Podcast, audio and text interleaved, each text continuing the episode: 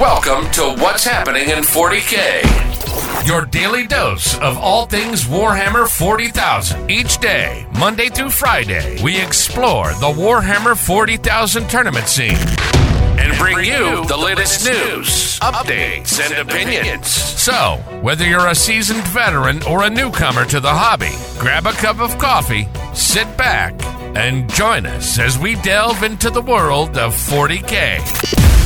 Here's your host, Mufasa. All right, ladies and gentlemen, welcome back to our most popular episode so far. We are back with Bets On.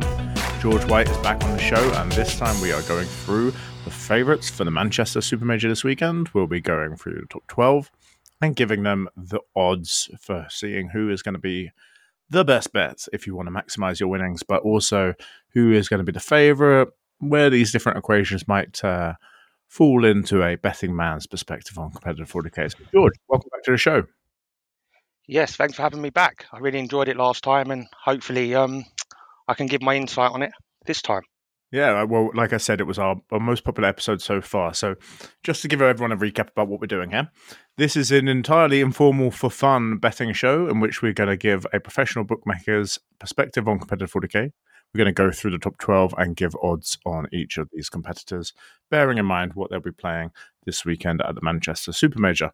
This is not intended to be serious. Obviously, if anyone wants to do any of their own betting, that's entirely unassociated to us, but this is a bit of fun. And a lot of people found it quite interesting to see how, you know, the different things would play into a bookmaker's perspective on 40K. So that's what we'll be doing today. But before we get to it, George, how did you fare with our bets from the last bets on, which was the ITT?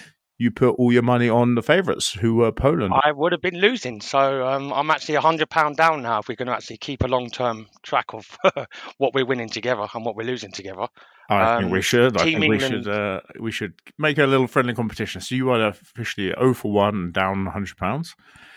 How did uh, how did the ITT go in the end? Well, Team England absolutely smashed it. Um, I was really really impressed with how they performed. Poland, um, I think they they um, they eliminated the dice down guys, um, and then after that they struggled in their third round, which made me, if I was betting in play, because of they they got through the third round, but they they sort of you know limped past it that that round, and then I could see some um, chinks in the armor at that point, where England were just on cruise control and just destroying everything in front of them um, at that point.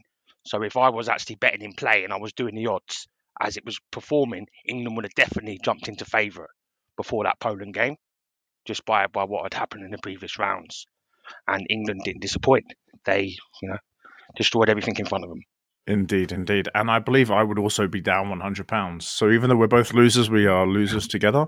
Um, I think I don't recall exactly. I think I had like forty pounds on Poland and then like twenty pounds on two other teams each way. So it went a bit more complicated, and it didn't pay off.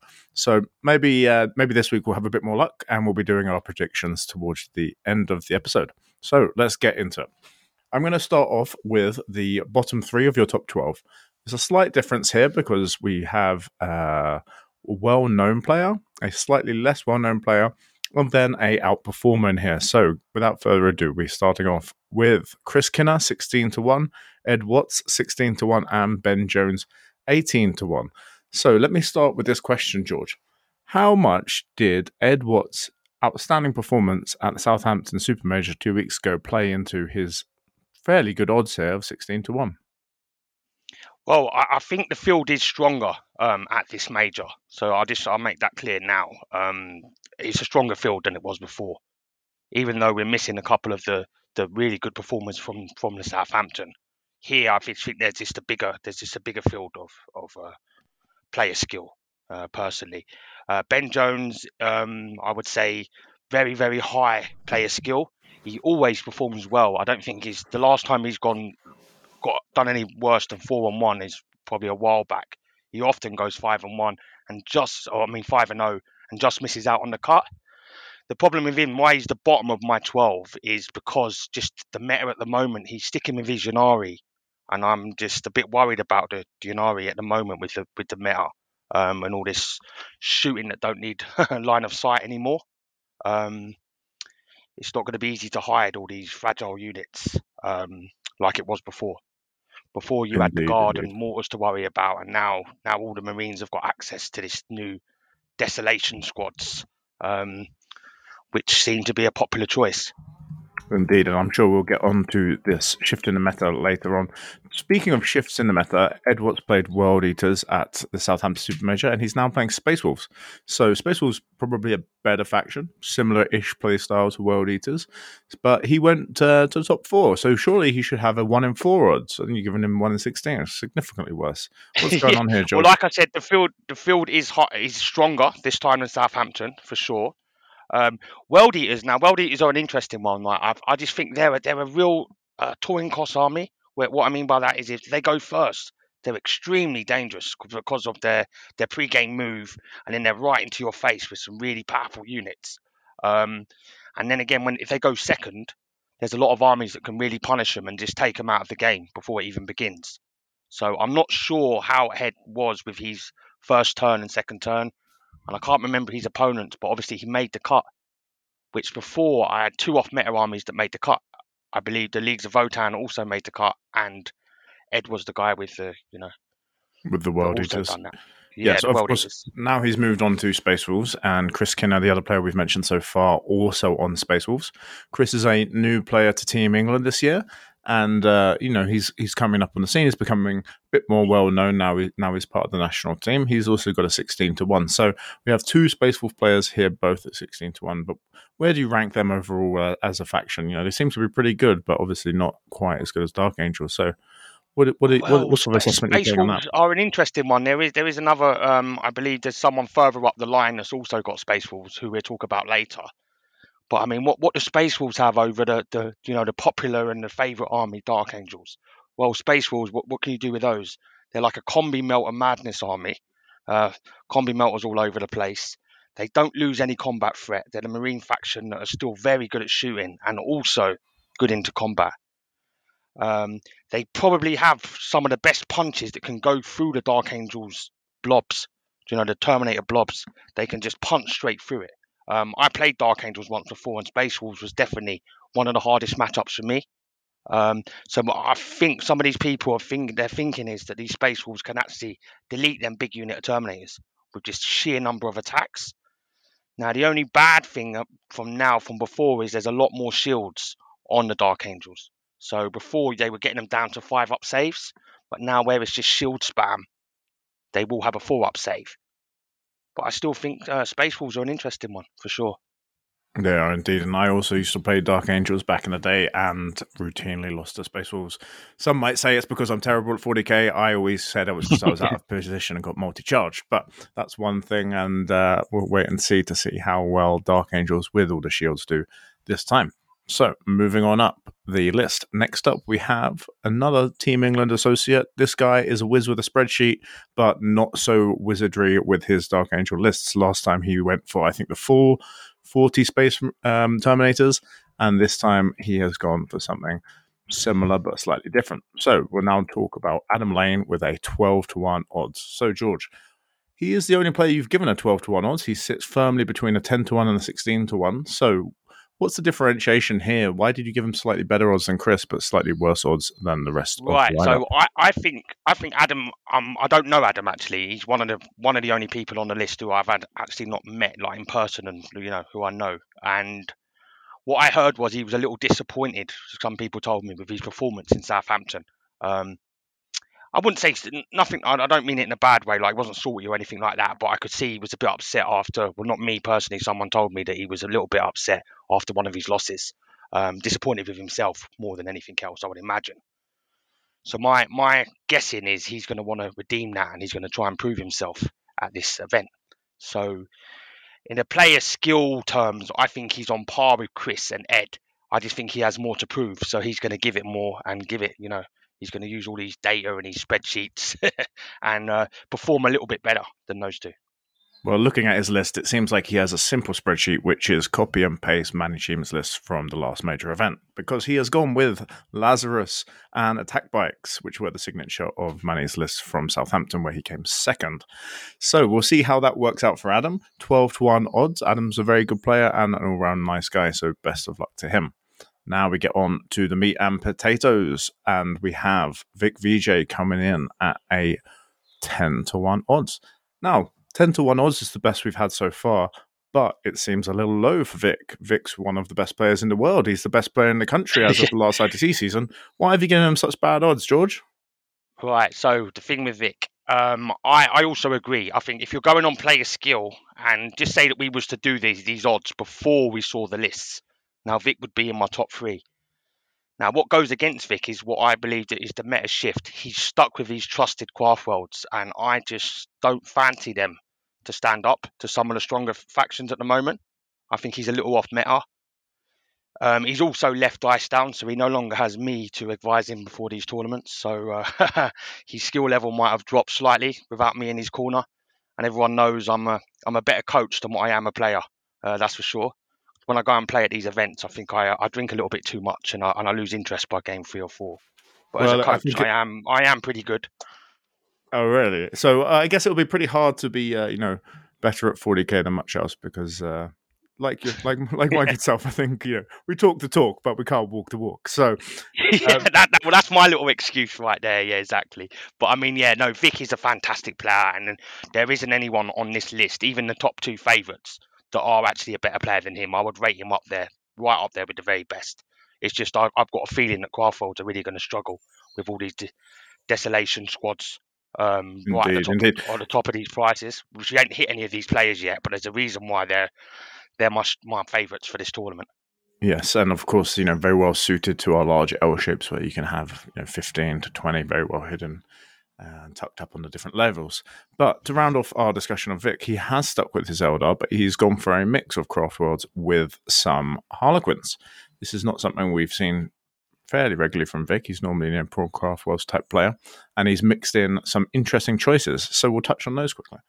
Speaking of out of line of sight shooting, Vic's gone back to a night spinner, something that we were discussing earlier in a couple of group chats I'm involved with. Night spinner's very reliable shooting and similar profiles to the Desolation squads. He's got a Ratia, another very interesting choice with a D cannon, and then some support weapons also with D cannons. So lots of out of line of sight shooting there on fairly durable platforms. What are your thoughts on you know some of Vic's choices here? Because he's not gone for you know lots of little sneaky units. He's gone more for a sort of I'll play your game and play it better type list. Yeah, well, there's obviously a lot of different units there, like the single D cannons. You know, free. He was the one. He's been raving about the D cannons for a while, actually, on our old Dice Down chat. So he rates them highly. I'm surprised that he's gone three units of one because he was taking, I think, three three one one before. So he's actually dropped two of those. And this Harlequin, uh, this Harlequin that he's he's using now, um, that he's attached to his craft worlds, that's new as well. So he's gone. Obviously, the, the thought behind that is the Death Jester and the Solitaire. Like he's, I don't think anyone's used a Solitaire in a while, have they? Um, well, the Harlequin players that I played anyway. So he's, no, he's doing no. his own thing here and, and, picking his own, you know, his own units that he believes he can do well with. The Farseer I like because he's gone for the Mortal Wound style Farseer, I believe that is, with the bow. Um, so he's got some really good, strong characters there that can push out some mortal wounds. We all know how good the Death Jester is now. Um, that's a reason on its own to take the Harlequins with your Garfields. The Jester is fantastic for you know for the points it cost. Yeah, and you mentioned there the Mortal Wound Farseer. So one of the tech pieces that we discussed with Manny and we just mentioned earlier about Adam Lane's list is this inclusion of Lazarus for the five plus against mortals, and uh, you know that didn't help Manny so much against the Kasrkin bomb in uh, matchup with David, but you know maybe it will help against uh, Vic's Skyrunner. So, uh, just one other point to make on Vic is obviously you mentioned he has left dice down. Vic has joined Team Ignite. Now, we spoke about this briefly with David Gaylard after his Southampton victory. Team Ignite is definitely the one to watch this year in the ITC, a new name on the scene, and uh, we shall see how they perform this weekend.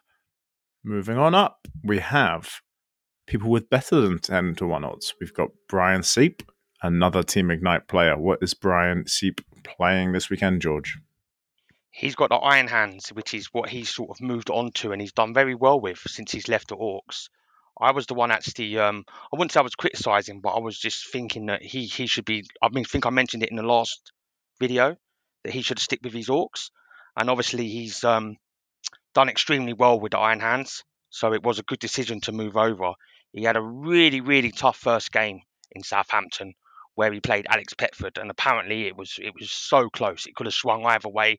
One minute Alex was slightly ahead, and then Brian was slightly ahead, um, and Alex just about took that match. Um, and then after that, um, Brian destroyed everyone that he played. He literally, I think he was the highest scoring player that went four on one, only losing to Alex. Yes, So, I believe he um, won. Uh, he won either best in bracket four or best in Imperium. I can't remember exactly, but he has gone for an interesting tech piece, which we've seen being played a couple of times.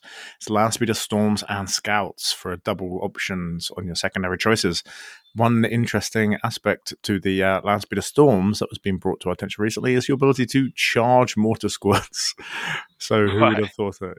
Um, but Brian's list is one of these ones we've been speaking about, which has the Desolation Marines. These are the four superkrak launchers with the uh, sergeant who can shoot out line of sight. But he's then gone for some more obvious Iron Hands choices, some Eradicators, some Devastators, along with other tech pieces to make sure he's scoring high. And what what's happened to these? Um, you know, it's, it's all good and well saying these land speeder storms can charge these mortar squads, but what mortar squads are we talking about now? Because there Well, don't indeed. appear to be anyone using them in the in the top twelve. Well, we, we shall get further up. We're about halfway through our top 12 now, and we will move on to another Scot. Brian, obviously, an honorary Scot, but now we have the full. The full kilt, I don't know what you call him. Innes Wilson, captain of Team Scotland, is up next up with odds of six to one. So we're getting into you know half the money if you'd bet on Adam Lane will will, uh, will uh, be returned to you if you bet on Innes. So if you bet hundred pounds on Adam on twelve to one, how much would you won, George? If you bet hundred pounds on hundred to one, it's a, lot of money. Yeah, Not what is it? sorry, did you say? 12 Hundred pounds on. On Adam Lane, twelve to one. So you'd get thirteen hundred, including your hundred back. So twelve Whereas- to one, your winnings would be twelve hundred plus your hundred pounds that that was to return to you. Your betting money. So thirteen hundred. If we bet on Innes, our hundred pounds, we'll get seven hundred returned to us. So a li- Right, little, six little hundred more than half. belongs, yeah, to you to the bookie, and one hundred will belong to yourself. Just returned. Yeah. So Innes is six one, as we've mentioned, and he is playing what? He's got iron hands as well, um, which is interesting because um, I thought to myself when, when I first saw that um, Innes was coming, I thought this will be interesting because also um, a friend of mine, Malik, is also coming, and I believe these to be the two, you know, really good GNC the Colt players um, in the UK. Both of them being probably the two, the two best GNC the Colt players um, around, and both of them decided to abandon their their, their main faction. Um, which is interesting because everyone's talking about how GNC the Colt are now one of the highest win rates around. So, Indeed. If they're one of the highest win rates, why the two best GNC the Colt players decided to abandon them?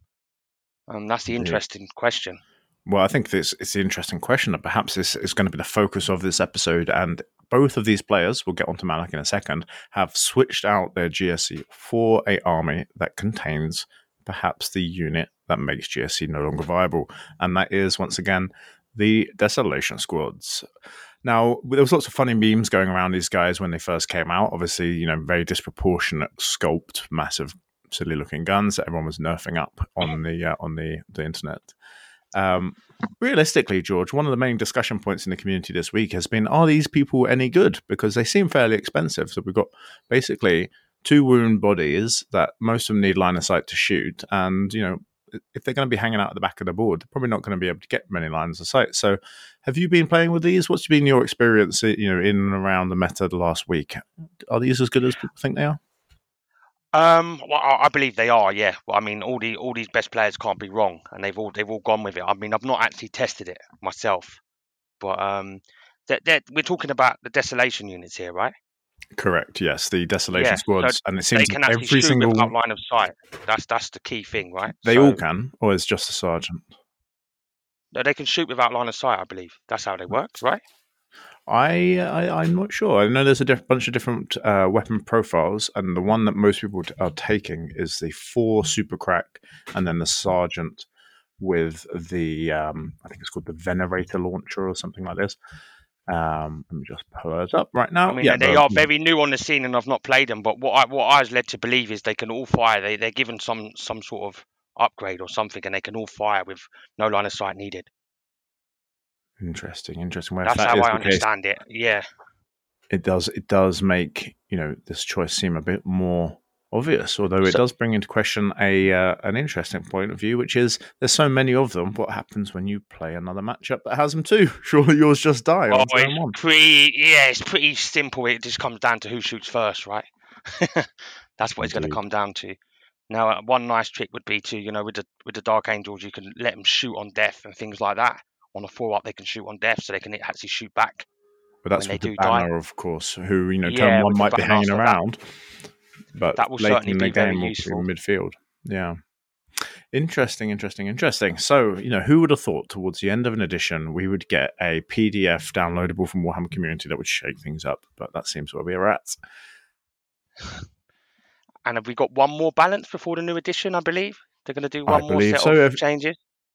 Now, if we are on schedule, as Games Workshop has previously, you know, announced what, when they bring things out, I think there is one due around Easter. I think that's that's the schedule that they've previously been keeping to. So, you know, we've got Adepticon this weekend. There's normally some big announcements, and GW have already announced that there will be a preview of at, at Adepticon. So we'll see what's coming up with that. But doubtless there will be some juicy stuff to talk about very soon. Not just the results of this weekend, but also we'll do a bit of coverage on what those changes mean for 40k. Now, moving on to a, another well known player. He's won a couple of our events previously, and he is none other than Alex Harrison. So, Alex has, I believe, also jumped on the Space Wolves trade, and he's probably got some Desolation squads in there. So, let's take a quick look at his list. And why don't you tell us why you've given him better odds than a player who I believe beat him at the last Manchester GT final, Innes Wilson? So, you've ranked Alex higher. George, tell us why.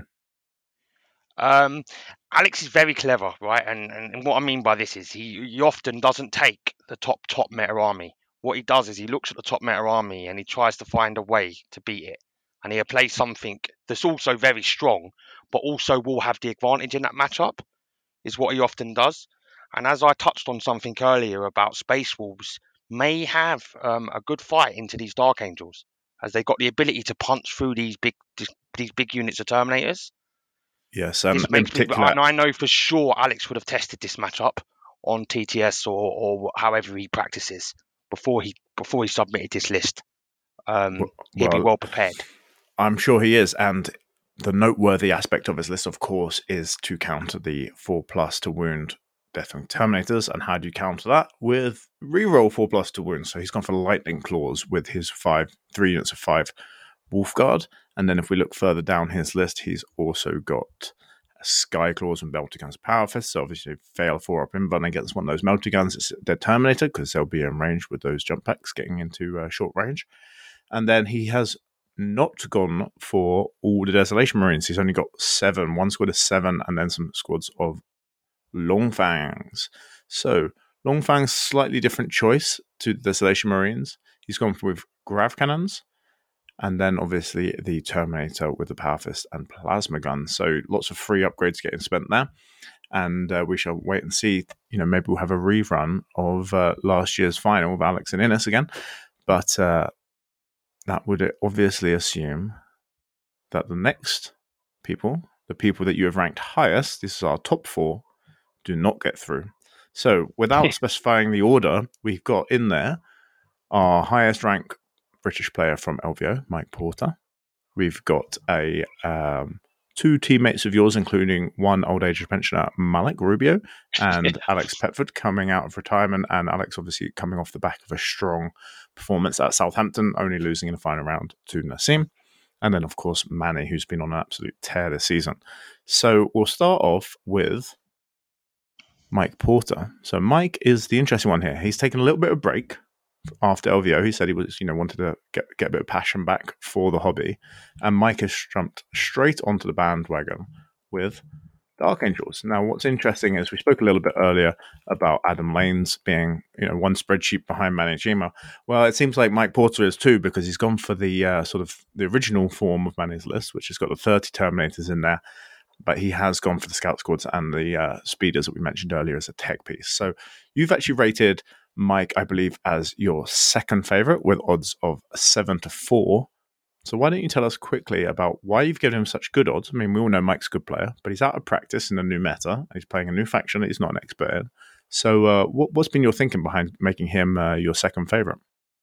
Well, exactly what you just said there. Actually, you just used my, my two lines. Um, so what I was going to say about about Mike Porter is he's obviously playing a new faction. He played Harlequin so well and for so long. Um, so my thinking behind making Manny a favourite over him um, is he's taken Dark Angels, like I said, and he's not familiar with them. He has what I've heard. He's taken a little break, so he's not going to be, you know, he's practicing. It's not going to be as frequent as it was before. Um, so I originally I put Mike down as favourite, and then I looked into it deeper and thought, well, Manny's going to be a lot more, you know, um, skilled with the Dark Angels, I believe, because of the practice he's got behind him. And he's also gone for the Desolation, and um, I think they're a good. I think they're a good choice. But one thing well, Mike has got, which I really like, and I even said this to a couple of my teammates, is not to underestimate Ezekiel, the psyker that Dark Angels can take because I believe he could be a, a key piece in these these mirror matches against other Dark Angels. Because what he can do is he can make a unit uh, fight last, but more importantly, he can strip OBSEC from a unit. So what that Ezekiel can do is one of the blobs that's guarding an objective, he can just take the OBSEC off it, charge it with another blob of Terminators, and just hold them there for as long as possible. And then your unit has the OBSEC and they don't, which is really it's really interested in the mirror match. So he's gone for you know the sort of standard blobs, but then he's teched in a little bit for the mirrors. And you know one yeah, thing. Yeah, that's what I think. I think he's very good into Dark Angels. Uh, these equal piece. You mentioned earlier that we're not seeing many guard at this event, but actually we've seen a lot more. I think it was Iron Hands overall than there are Dark Angels, but there's more Dark Angels in the top ten, or at least our forecast top ten. So I guess Mike's going on that age old strategy of you know try and beat you know less favorable matchups based on player skill, and then tech for the uh, the lists that you think people of equal player skill are going to be bringing. Now, this is uh, something we've heard Manny talk about before in terms of in the context of research when he's planning his list, and uh, it seems like Mike may have you know snuck in under the radar with the same tactics. So. Before we get on to, you know, you mentioned it already, let the cat out of the bag. Manny is your favorite again. Let's cover off the other two players who you have ranked in our top four favorites. So we have here Alex Petford, who I mentioned um, went did really well at uh, Southampton, and you've got Malik. So Malik has also switched to Dark Angels, and Alex Petford is unsurprisingly also playing Dark Angels. So our top four is Dark Angels, Dark Angels, Dark Angels, and Dark Angels. So what Alex so you- had in uh, in Southampton was a very interesting uh, unit he was really big on. Me and him have been talking about you know our own list choices because I'm also a Dark Angels player, and he went for some of the uh, the plasma um, intercessor type models. I can't remember what they're called, but they uh, you know the ones that have the, the potentially four damage uh, plasma guns. And in his updated list, he has got rid of them. So well, it seems like all of these interesting lists are disappearing. Uh, you know, slightly, slightly until we get into more. And he was optimized... raving about them as well, saying how they he's MVP in almost every game, the Plasmas. But I mean, where he's at to try to get these Desolation squads in as well, um, maybe he was just forced to drop them. That that's my thinking behind that. Because obviously mm. you need a couple of the, the Terminator blobs in order to function and to score in the game. Yes, so he had the decision the list, there. Yeah, the Desolation will have to take over from those which is a shame mm. because he was the only person running those plasma guys and they were performing really well. So he had a little trademark going for himself there. Um, yeah. But he did decide to drop them for the Desolations. And an interesting point in the metagame is that so many other people have taken out line of sight shooting that it's just meant that lots of the top players have not, you know, teched into those types of armies. So if the meta has been influenced by other people's decisions, maybe you can then go, you know, play a bit of 3D chess and counter the meta's meta and he could have stuck with his nice plasma guys. But we'll do a little whip through Alex's list anyway because he has still got some interesting choices in there. Alex has a chapter master in Phobos armor, as well as uh, the usual Dark Angel choices, which is Apothecary land speeders. He's gone for one attack bike. So clearly, he had a couple of extra points just for some two multi multi shots done. And uh, he's also got an acolyte in there. So still a couple of interesting choices from Alex. And you have given him your third favorite odds of three to one which is slightly better than you've given Malik, who's on a seven to two. So seven to two is is what how much better than it's a three and a half? It's basically three and a half to one half. rather than three to one. So you know, seven to two is what they say in the in the betting world. Okay. Um, now the reasoning behind this is, like I said, Alex has had more games with Dark Angels than what Malik has. That's one. And two, and more importantly, we all know that like in the past, Malik has done really well at, you know, these supers and, you know, he won LGT, didn't he? And, he, you know, um, not long ago, and he's won multiple uh, big tournaments. But he rushed into this, this Dark Angel army. He was he was sticking with the Genestealer cult, let me tell you, into an out about an hour before submission, and he decided to um, go with the Dark Angels. And because of this little rush, um, he made a couple of errors in his list. Um, he forgot to give the sergeant, uh, you know, the upgrade for the extra damage, which is a mistake. Obviously, um, he's admitted that you know um, it's an error, simple as that. Where he rushed in, where if he another, if he had another day, there's no doubt he would have um, gone with that. So a little mistake there. Um, will it cost him the tournament, or will it win it, or lose it for him? I don't think so. But just a little little details like that could make a difference. Um, and how much practice he's had with the army is not a lot. Let me tell you. Um, hopefully, he can get in a couple of games. You know, um, between now and Saturday. Mm. Well, interestingly, he, he's titled his list "Tell me you're an Imperial Fist player" without telling me you're an Imperial Fist player. And obviously, Malik, at the height of his powers, was an Imperial Fist player, and it raises an interesting point, which is he does have lots of practice with Imperial Fists, and he's built a list that plays very much like them. So, you know, even though he has less experience with Dark Angels, perhaps his experience playing Imperial Fists back at the I think it was the end of eighth may come in handy for him to you know pull out a surprise win this weekend. And, uh, and also we say that he's got no experience playing Dark Angels, but actually he plays them so he played against them so much. He was just drawn against Dark Angels over and over again. And obviously I practiced with Malik myself and I was a Dark Angel player, so he played me a few times as well. Um, so even though he hasn't played them a lot, he's actually played against them a lot. Mm. Which means it's it's the same kind of experience when you you know you've seen the army work, you've seen the army function. Even though you're playing against it, he will know how to beat it. So if you know how to beat it, you know how to play it, right? I guess.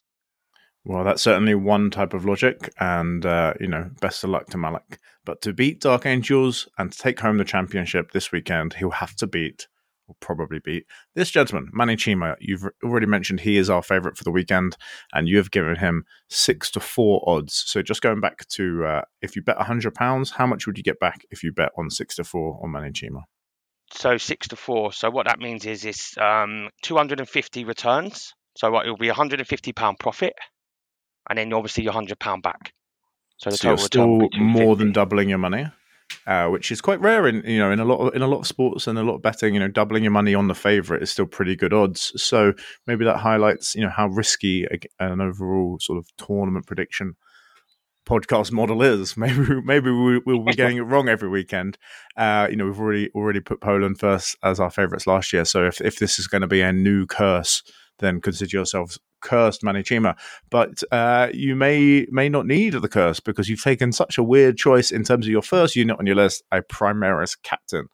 Uh, a relic shield, but basically this guy is just standing around. So George, tell us a little bit about you know why you've rated Manny first when he he's he's not sticking with his tried and true formula. He's gone for you know, lots of new points on desolation squads, as we mentioned earlier.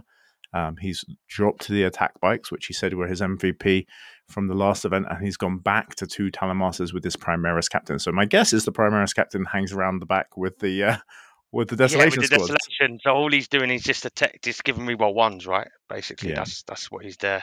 There, just just making their shooting more reliable. And what what's probably happened with Manny? Um, he was the first time he ever lost with his Dark Angels was against uh, Dave Gaylord in the in the final game at Southampton. So what normally happens when you lose to someone in the final game or, or thereabouts, or you lose your first game, you look back on that game and think, well, what can I add to my list in order to beat that list that I just lost to? Um, and then all of a sudden the Desolation squad's dropped. And we all know they're like a, well, I think they're a better version of the Mortars. I think they're better, personally, because um, they just kill them quicker than what they kill them in reverse. So that's what, as soon as they come out, he's hit the jackpot, hasn't he? Because that's that's exactly what he needs in order to do that, and also to kill them uh, the, the Imperial Guard uh, unit that gives out all the mortal wounds. Remind me what they're called. Um, the Kasrkin. Of course, noticeably, Kasrkin, none yeah. of the players we've touched on today playing the Kasrkin are two top guard players from Southampton, Nassim and David Gaylord. both noticeably absent from this event. So no guard in the top ten we're expecting. But we yeah, are it's expecting disappointing, isn't it? It's disappointing that they've dropped out. Now, I, I don't want to accuse them or anything, but it just looks like the guard players have bottled it. To me, they've seen these desolation squads that just showed up from nowhere, and they know they're not prepared or they're, they're not pre- not equipped to, to beat them. That's what it looks like. So our, our two two of our best players that you know genuinely do well in our tournaments, both guard players. Um, I was aware that Dave was originally going to Manchester. I was sure of that, but so he must have dropped last minute, as far as I know, because I know he did have a ticket originally. Uh, Naz, I don't know at all. I don't I don't talk to Naz regularly, um, so I'm not sure his reason for not going. But it's disappointing because I'd like to to seen how they would compete with their guard against all this all these uh, new Dark Angel lists. Yes, yeah, it's an interesting point in the matter with dot with uh, guard being delayed so much in terms of their sort of statistical impact on the game because we know the balance data sheets, sheets directly uh, reflect where Games Workshop view there to be a problem, and guard are sort of noticeably absent from those sort of concerning data points. Um, but Dark Angel certainly won't be the the main issue. I guess this weekend is so many Dark Angel players will be, will be beating each other that if you just look at pure win rate, it's probably going to be not super high because obviously they have to lose to each other. But when you exclude that data point, I'm sure Dark Angels are going to be rocketing up those those. Uh, yeah, and it's just whether whether my theory is right that Wolves will be good into them or not. I don't know. That's what I'm interested to see how that how that matchup goes. Wolves could be the answer to Dark Angels, or the only answer maybe. Um, that's, that's certainly a possibility, but you view it as a unlikely possibility. Hence, your top four all being Dark Angels. So, to round out the show, George, you've got another hundred pounds. The bank's lent you some money. Credit Suisse has come in, dropped off a bit big big bundle of cash, and gone bankrupt as a result. So, how are you going to spend your hundred pounds this weekend? Who is your bet on, and why? Okay, so first of all, obviously I've done the odds, and I I when I've done the odds, I believe that Manny has the best chance of winning the tournament. So, but this time I'm not going to go gung ho and put the whole hundred on him. So I'm going to put fifty on Manny. So what that will give me is a fifty pound profit if he wins. So I get one fifty back with the fifty quid. And with my other fifty pounds, I am going to put that, and this is going to be my slightly outside bet on Alex Harrison at four to one, which will return me 250, 250, including my fifty. So you're so you're playing a similar and strategy. Alex, Alex is my yeah my value bet because four to one is quite a generous price for him, and I I know for sure that he tests against the top meta lists. So my thinking behind that is that he's tested these wolves into the Dark Angel mirror. Well, it's not really a mirror, but I mean marine be marine, and wolves are the answer to them. That's my thinking behind that.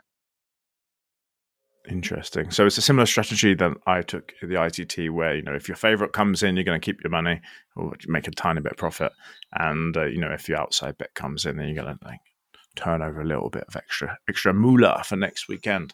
So if I had a hundred pounds, uh, who would I put the bet on? So I think I'm going to do a similar thing to you, but I'm going to play a bit more outfield. So I'm going to put fifty pounds, but I'm going to put it on Mike Porter. Mike Porter famously lost, I think, two games the whole of last season. One of which was a no-show because he had to go to work, and the other one was obviously the LVO finals. So uh, I'm going to put fifty pounds on Mike Porter.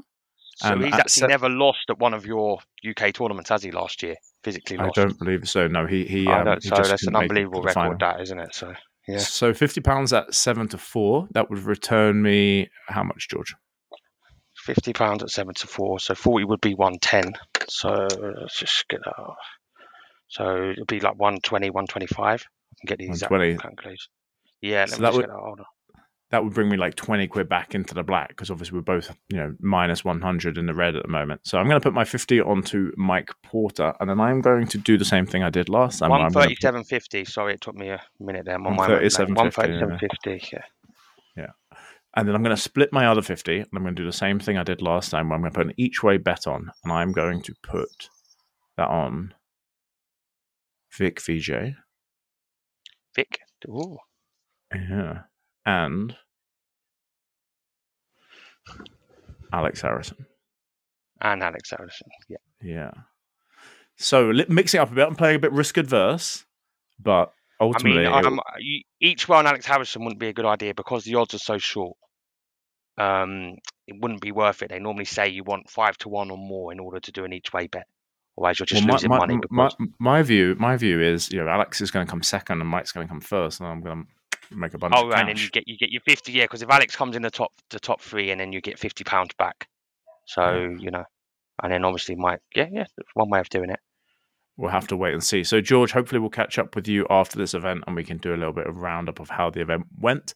If we can't get you next week because there's too many interesting new things to discuss coming off the back of Adepticon, then we will definitely get you back in before our next event, which is, of course, the London Open. London Open is our local London event right next to a tube station in central London, and that is on the 15th and 16th of April, where there'll be you know Age of Sigmar. interesting? I'm actually competing in that one, so be, I can give myself some odds, can't I?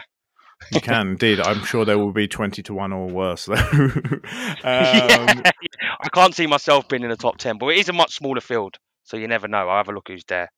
But It is, and obviously is- it's yeah. a London-centric field. So you know the the player skill is is not a national representation; it's much more a Southeast England representation. So we'll definitely have you back on for that.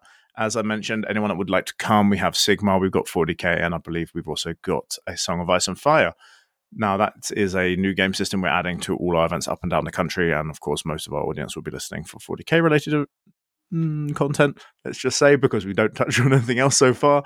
But uh, you know, we've got 40k events all over the place. Bristol is our next massive one. That is in June, and this Friday we have tickets to the Leeds Super Major. The Leeds Super Major is our biggest event in the north.